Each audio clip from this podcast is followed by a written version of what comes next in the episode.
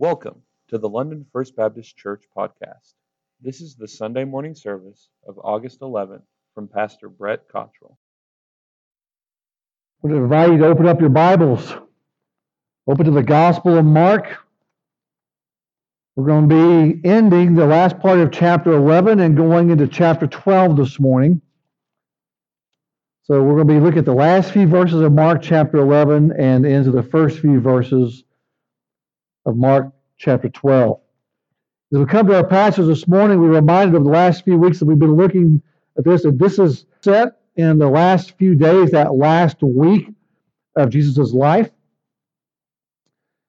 And Jesus has, over the last few days, he has healed a blind man, he's raised the dead. And he has claimed, really for many, in many ways, the first time very openly, he has claimed by his actions and his words to truly be the Messiah. He's done so by riding in to Jerusalem on a donkey. Now, to us, that may not say much, but to them, that was a very clear sign that he was claiming to be the Messiah. He's claimed to be the Messiah by going into the temple and purifying it, throwing out the money changers. That was a, a Messiah activity. And the leaders of the people of Israel, the, Jew, the Jerusalem folks, they had no illusions. They knew exactly what Jesus was doing. In fact, every time he does one of these things, you see this little statement that the leaders were plotting on how to take him and how to kill him because they knew what he was claiming. And in fact, the whole Gospel of Mark has been leading up to this. The very first verse of the Gospel of Mark introduces Jesus as the Son of God. And then everything he's been doing in these last 11, 12 chapters has been leading up to this moment to let us, the reader, know that he is in fact who Mark claims he is. And in the early years of this gospel, as it circulated around the, the Roman Empire and the early church, as they would have read it or as they would have listened to it, they would have come to this point in the gospel and they would have been given clear evidence that not only did Mark believe he was the Son of God, Jesus was claiming to be the Son of God. But even then, even as everybody made clear who Jesus was, the truth is, not everyone likes the fact that he made that claim. That bothered people. The truth is, even today, there are many in our world today that are comfortable with this idea of Jesus being a nice, religious, moral teacher, a, a Jewish rabbi who taught us to be self sacrificing and told us to love one another. They like that. They're comfortable with that. There are many in our world today who look back at the claims of Jesus and look back at what he did, and they're comfortable with the idea that he was a revolutionary. He was a rebel. He was going to lead a revolt against maybe even the Jewish leaders of his day, or maybe even the Romans. He was a, a, a, a man of the people, so to speak. They, they like that idea. But you bring in the idea that he's the Son of God. And now people get angry. And now people revolt. And now people aren't too sure they like what he's doing. So, this is the context for what's happening in these last few verses of chapter 11. I'm going to read this. We're going to read from verse 27 to verse 33, end of chapter 11. They came again to Jerusalem, and as he was walking in the temple, that's Jesus, the chief priests and the scribes and the elders came to him and began saying to him, By what authority are you doing these things? Or who gave you this authority to do these things? Jesus said to them, I will ask you one question, and you answer me, and then I will tell you by what authority I do these things. Was the baptism of John from heaven or from men? Answer me. They began reasoning among themselves, saying, If we say from heaven, he'll say, Then why did you not believe him? But shall we say from men? They were afraid of the people, for everyone considered John to have been a real prophet answering Jesus, they said, We don't know. And Jesus said to them, Nor will I tell you by what authority I do these things. Now, a couple things here. All three formal layers of leadership in the, in the area of Jerusalem are represented here. You have uh, the, the, the chief priests, the scribes, and the elders. And these are the three layers of leadership here. In other words, Jesus has the leadership of Israel united against him. And all three layers are coming to him. And they're essentially asking him this. I want to put it in modern phraseology. Just who do you think you are? That's what they're asking. You come in riding on a donkey. You come in cleansing the temple. You come in doing all these things. You, you make these claims, but really, just who do you think you are to do all this? Who gave you the right to come in and to tell us what's going on? That's the question. Just who do you think you are and by what authority?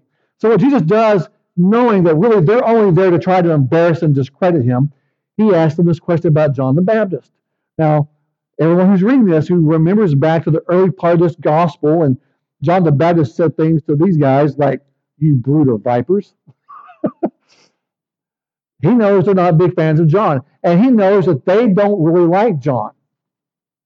But the people knew that John was a prophet. So here's their here's their dilemma. If they answer what they really believe, they know they have the crowds against them.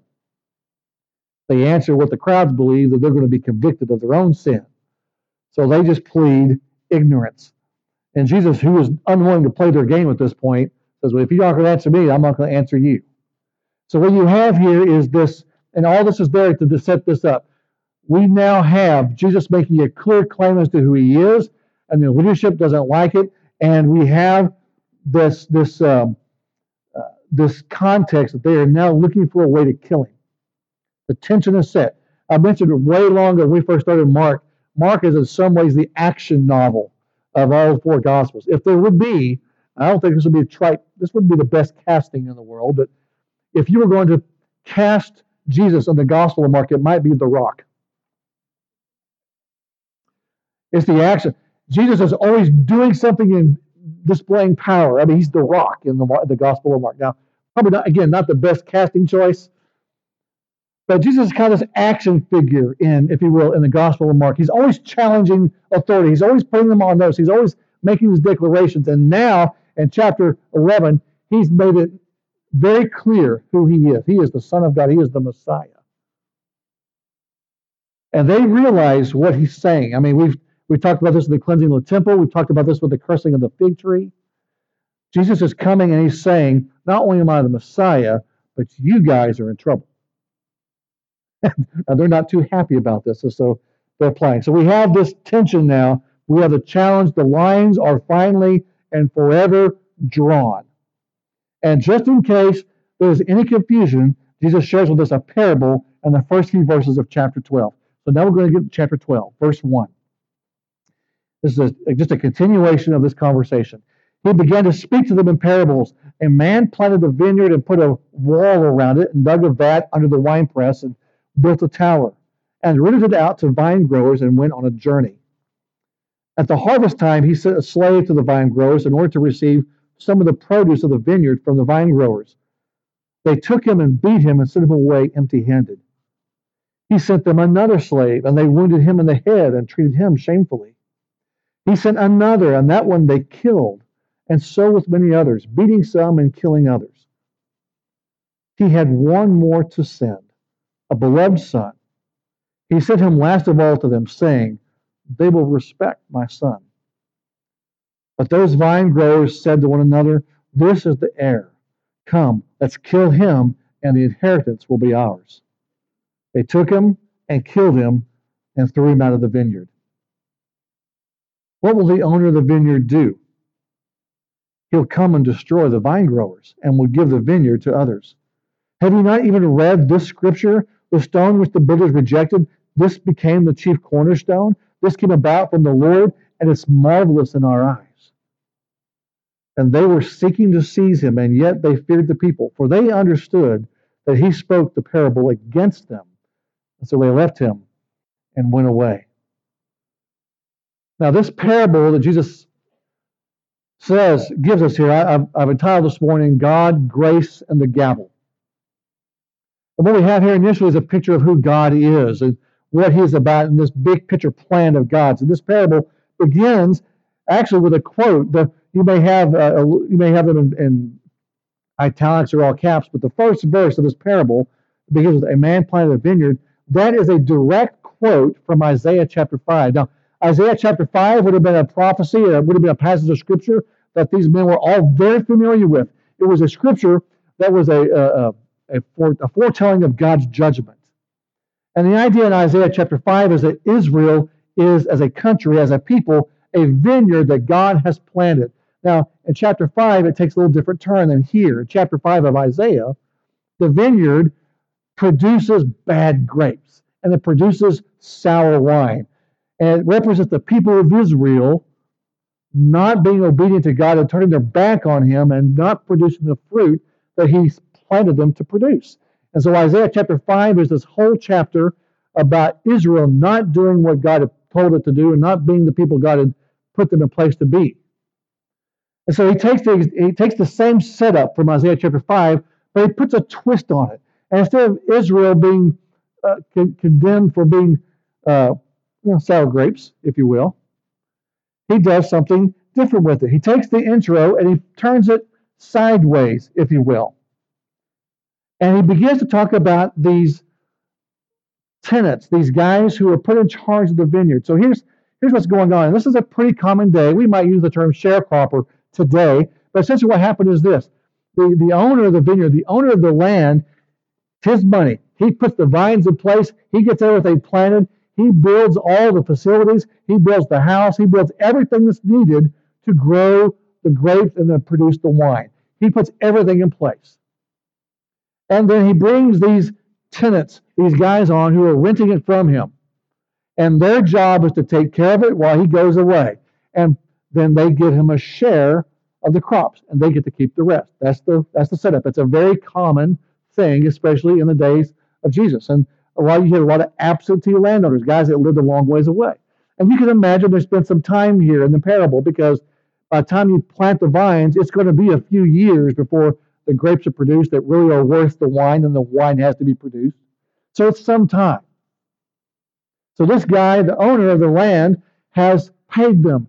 He's supported them. He's fed them. He's given them a place to live. And when it comes time, several years later, to start getting a return on his investment, he sends a servant to go get it. And these guys, of course, respond in a pretty bad way. But the, this, this is a, hit so God, of course, is the landowner in this setup. And if we were to look at who God is in this, we're going to see a couple things. One is this we see that God sent multiple men, multiple messengers. He communicated to these landowners or to the tenants quite a few times. And even when they initially rejected him, the landowner, God sent multiple people. Know what that tells us about who God is? It tells us that he's gracious and kind and patient. Now, let's face let's back up even further than that. The landowner puts everything in place. And he owns this property. He owns the grapes. He owns all that's there. We, we, we begin by recognizing this morning that the God that we serve this morning put everything in place. He has created all that we have, all that we see. This is His world. In modern parlance, it's His world. You and I just live in it. It's all His. Look around you. This building is not ours. The roads outside are not ours. They don't even belong to the state of Arkansas. All that takes place, the trees, the lakes, the rivers, the mountains, all these are not ours to do with as we please. They, in fact, all belong to God. Even you and I ourselves, God created us. We are here not for our own reasons, we are here for His purposes. We belong to Him. That's who God is. And then, secondly, we have this gracious God. He's the owner. He does, He's put everything in place, but we have a God who has put all things in place. And He is a patient, gracious God. 2 Peter chapter 3, verse 9 says this The Lord is not slow about his promise, as some count slowness, but is patient towards you, not wishing for any to perish, but for all to come to repentance, one after another. We see in this parable here that God is one who has sent messengers. He sent prophets. He has um, sent one after another. If we look through the Old Testament in particular, but even in the New Testament, we see that God sends people one after another, time after time, generation after generation, always to make sure that one group of people after another know the truth of who God is. And we're in the same boat today. God has sent person after person to tell us about who He is and to share His word. Secondly, God has given us His word. As we sit here this morning, we, are, we not only see God has sent people to us, we know that God has given us His Word. This thing that we call the Bible is God's attempt to communicate to us in a written and verbal way. 2 Timothy chapter 3, verse 16 speaks to the validity of God's scripture and its role in our lives. But not only has God given us messengers, not only has God given us word, his word, He's given us the stars, He's given us creation. He's given us the universe that we have in front of us. Psalm 19 says this The heavens are telling of the glory of God, and their expanse is declaring the work of his hands. Day to day force forth speech, and night to night reveals knowledge. The world that you and I live in is a mirror and a reflection of who God is.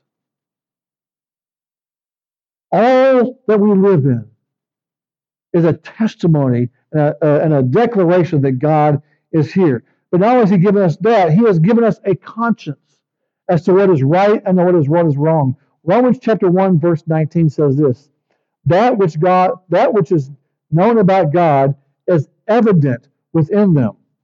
For God made it evident to them. It's speaking of this idea that God has planted within us the, the human mind, the human heart, the human conscience, if you will, something that speaks to what is right and what is wrong, an awareness of who He is.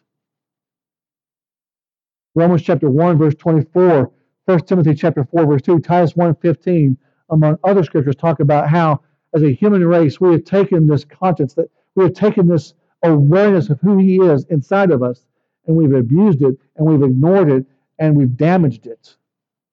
He even uses the word searing it at one point, called that searing a conscience. You know what happens if you burn something? If you were to touch your hands to something very hot hold it there, it would burn your fingers. And what happens when it burns those fingers? It kills the nerve endings. You can't feel in your hands the same way you could have felt otherwise because the nerves have been damaged. And so God even says, not only have I given you a conscience, but He says the human race, sometimes what you've done is you have so ignored, you have so damaged that conscience I've given you, you can't even feel it anymore. All that's proof that God has given us something inside of us that lets us know that He is there. The very idea that our world would look at certain actions and behaviors and call them right or wrong. Let me just share with you something really quick. When um, I watched last week, uh, there was a new show on, I think it was Discovery, called Serengeti. I like watching these shows and all the animals, and some of the photography in this thing was fantastic. And guess what I saw on that show? I saw a lion kill an antelope. I saw it. It was cool looking. And it never occurred to me to say, that lion, he is so evil. Now, why did it not occur to me to think that? Because we know it's the normal behavior of lions to kill stuff to eat it, right? Now, you and I, by the wisdom of this world, we are just another animal. If we were to buy the philosophy of our age, you and I, we're just another creature on this earth. And while you and I wouldn't put morality on an animal like a lion or a tiger because that's just their nature, if we're just another animal, guess what that means? There's no such thing as right or wrong. And yet, you and I know that's not the case, don't we? And the truth is, even those who don't believe in God, those who would deny the existence of Christ, they all in their hearts know. In fact, they speak in language as if things are, in fact, right or wrong. The only way right or wrong can exist is if God's put them in our hearts. The very fact that we are and think about things in a moral way is in itself evidence that God is there. So not only has God given us messengers and prophets and speakers, not only has He given us His word and the creation and a conscience, He's given us finally, as in this parable, He's given us His Son. John chapter 1 refers to this several times. I want to read this for you. John chapter 1, verses 10 and 11, speaking of Christ. He was in the world, and the world was made through him. And the world did not know him. He came to his own, and those who were his own did not receive him. Hebrew 1 1 talks about how Jesus is, in fact, the way that God has chosen to speak to us today.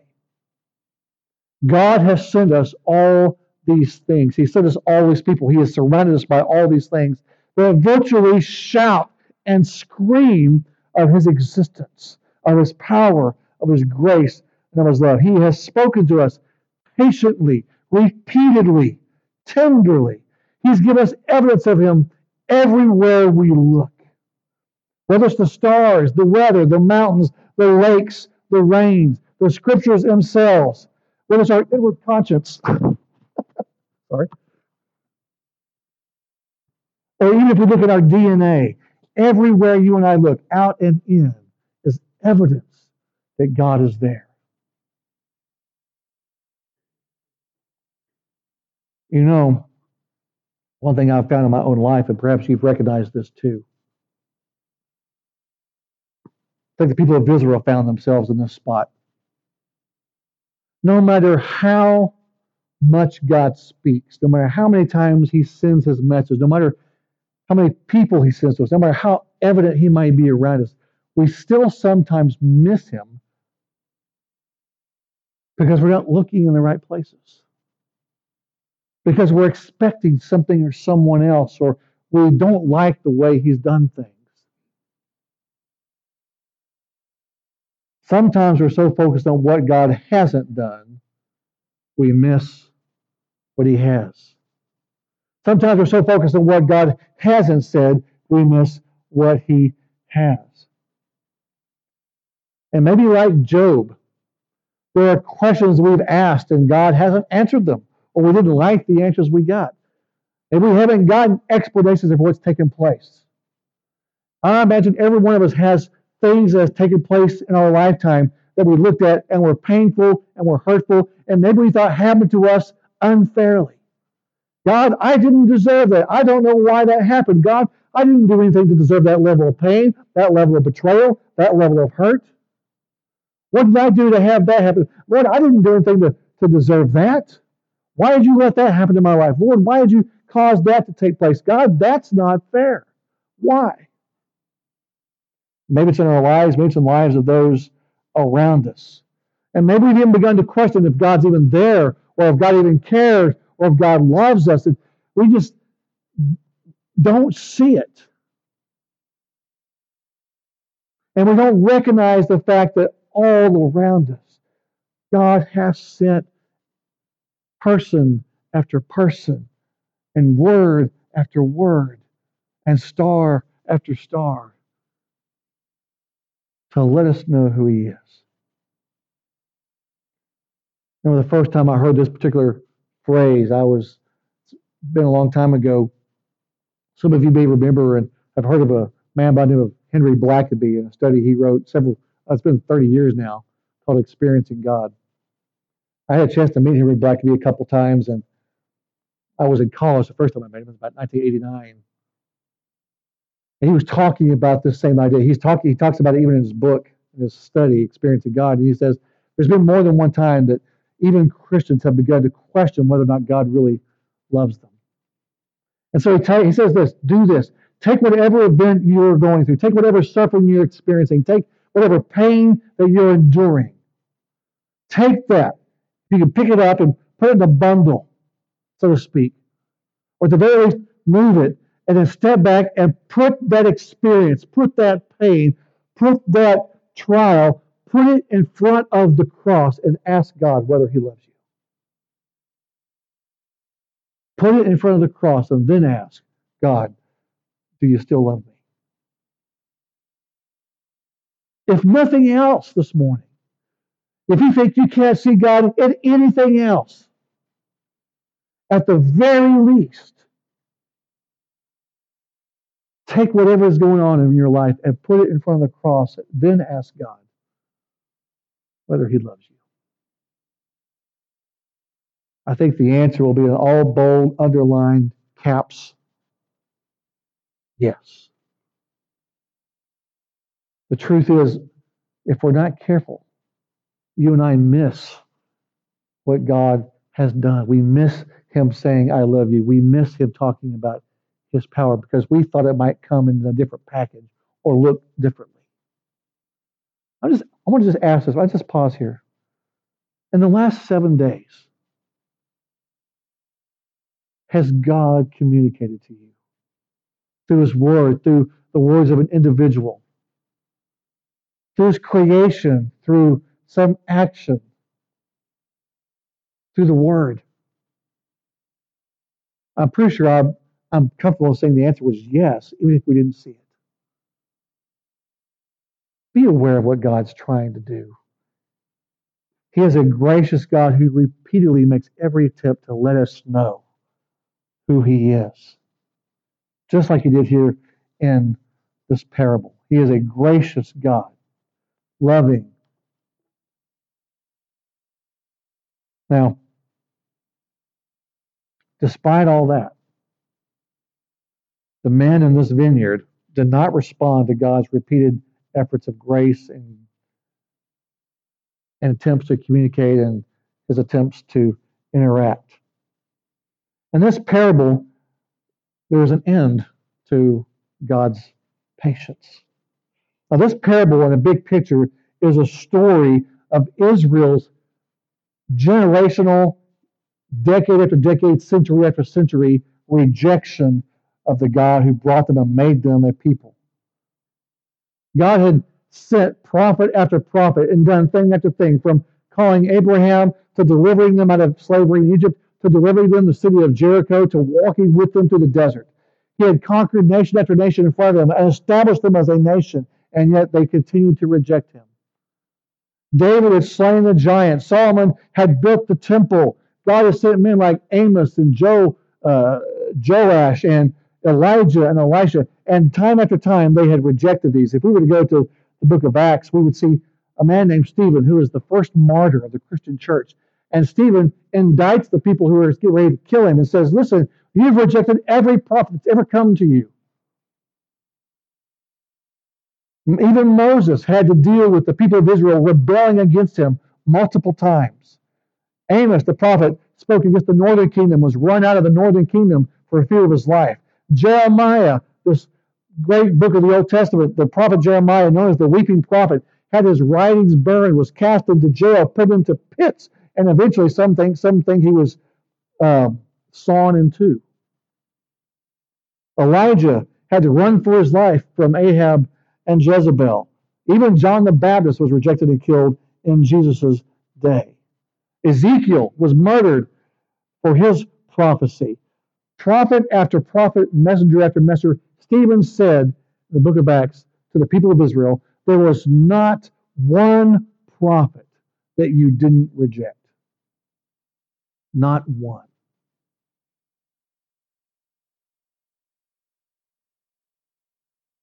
So in Jesus' day,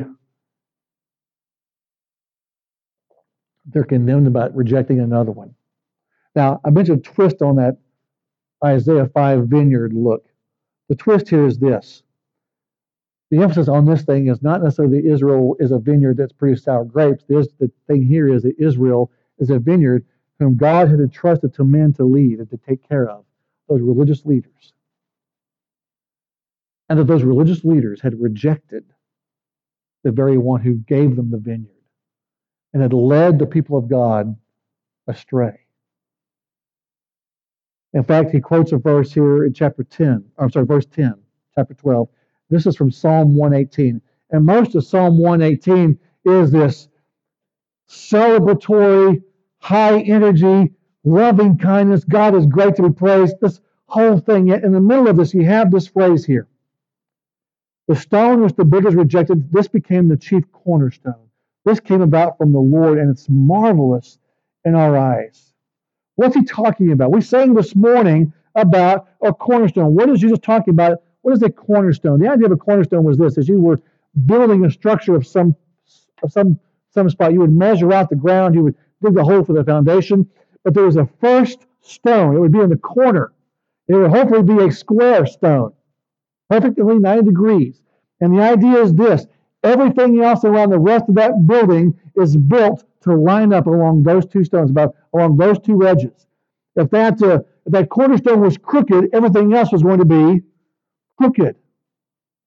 so what Jesus is saying is this, what Psalm 118 is saying is this, God has provided a cornerstone, one that is perfectly straight, off of which everything else is lined up. And of course, who is that cornerstone? It's Jesus himself. And yet, what Jesus is saying is this you guys, as the one that God has put in charge of his vineyard, have rejected and set aside the cornerstone, the very thing put there in place to guide everything else so that the building will be straight and profitable and useful. You guys have rejected God's cornerstone and replaced it with your own line. And guess what? You and I, we're crooked. And anything built upon our ideas will not be straight. We build upon our own philosophies. We build up on our own wants and desires. We build up on our own ideas of what's right and wrong. And you and I will always be less than straight. Our, our lives are to be in line with the lines set aside or set up by the chief cornerstone. And Jesus is looking at these guys and saying, You have not only rejected everyone that God's ever sent to you, You're finally now, and by the way, who's the son in this parable? This parable is a very straight up declaration. Jesus is going, I'm the son. I'm the cornerstone, and I'm the one who you will got, who you guys are getting ready to kill. Jesus knows exactly what's going on. He's claiming essentially again in this parable to be the Son of God. Now, this, Jesus isn't inventing anything new here. Jesus is not here to start a new religion, so to speak, even though sometimes the world treats it like that. He's trying to remind them of what has always been true that they belong to God. God has graciously and repeatedly tried to speak and act in their lives, and they have repeatedly rejected him to the point where even rejecting the chief cornerstone. They would rather line up their lives by their own standards and have a crooked house than line up to the pattern that God has set up to be a straight house. And the story ends with this question What will the owner of this vineyard do? You talk about an ominous question. you talk about a question that has a less than happy ending for somebody. For those who have rejected the cornerstone, there is coming a day when the gracious, endurant patience of God will be finished. Second Corinthians chapter 6, verse 2 speaks of this type of thing and says, Did Paul's telling his folks in Second Corinthians, today is the day of salvation. In other words, don't put it off. Don't assume that God's going to send one more messenger. Don't assume that God's going to give you one more day. Don't assume that God is just going to keep being patient. There's going to come a day, we don't necessarily know when it is, when God's patience will be finished. And the consequences will come. It's not, not the most pleasant of passages. We've, we've had a lot cheerier passages in the last few weeks, last few months, the Gospel of Mark. But this one, Jesus is Jesus is sending a warning shot don't keep ignoring God's attempts. Because at some point comes the army, and at some point comes the end. Now, we're not yet finished with the Gospel of Mark. There's still more yet to come. But in many ways, as we get to chapter 12, we're coming to a decision point. Mark chapter 1 introduced this gospel as the gospel of Jesus Christ, the Son of God. And now, as Mark brings us to chapter 12, he's asking us in many ways, what are you going to do with this claim? Are you going to accept the words of the messengers and accept the Son and repent and come in line with the cornerstone? Or will you be like these tenants here who rejected every overture God provided? The question is even there and relevant for us this morning. There may be some of you even here today who God has made repeated attempts to bring to salvation. He has presented you the gospel. He has sent people into your lives to share with you the truth of Scripture. You're even here this morning. You're hearing the gospel again today. And time after time after time, you have just put it off. You've said, Not today, not yet, I'm not ready. No. Don't assume you have next week. You might, you might not. I mean, not to put too fine a point on it. There were 20 some people in a Walmart a week ago who thought they had another day. We don't know what tomorrow holds. We have no idea. Today is the day of salvation. Now, there may be some of you who are believers this morning. You have placed your faith in Christ. You have already given your life to Him. But the truth is, you have strayed from the cornerstone. And maybe you've even experienced some difficulties and you've thought to yourself, I don't know if the God whom I trusted at one point really is still there. I don't know if maybe I was believing in vain. And part of it is you have been looking for God in places, He's been over here doing this, and you've been looking over here. God hasn't come to you in the package that you thought He might. And maybe God just wants to bring you over here and say, Do you see what I've done? Do you see how much I love you? Do you see how I've tried to, to talk with you? Do not reject the cornerstone.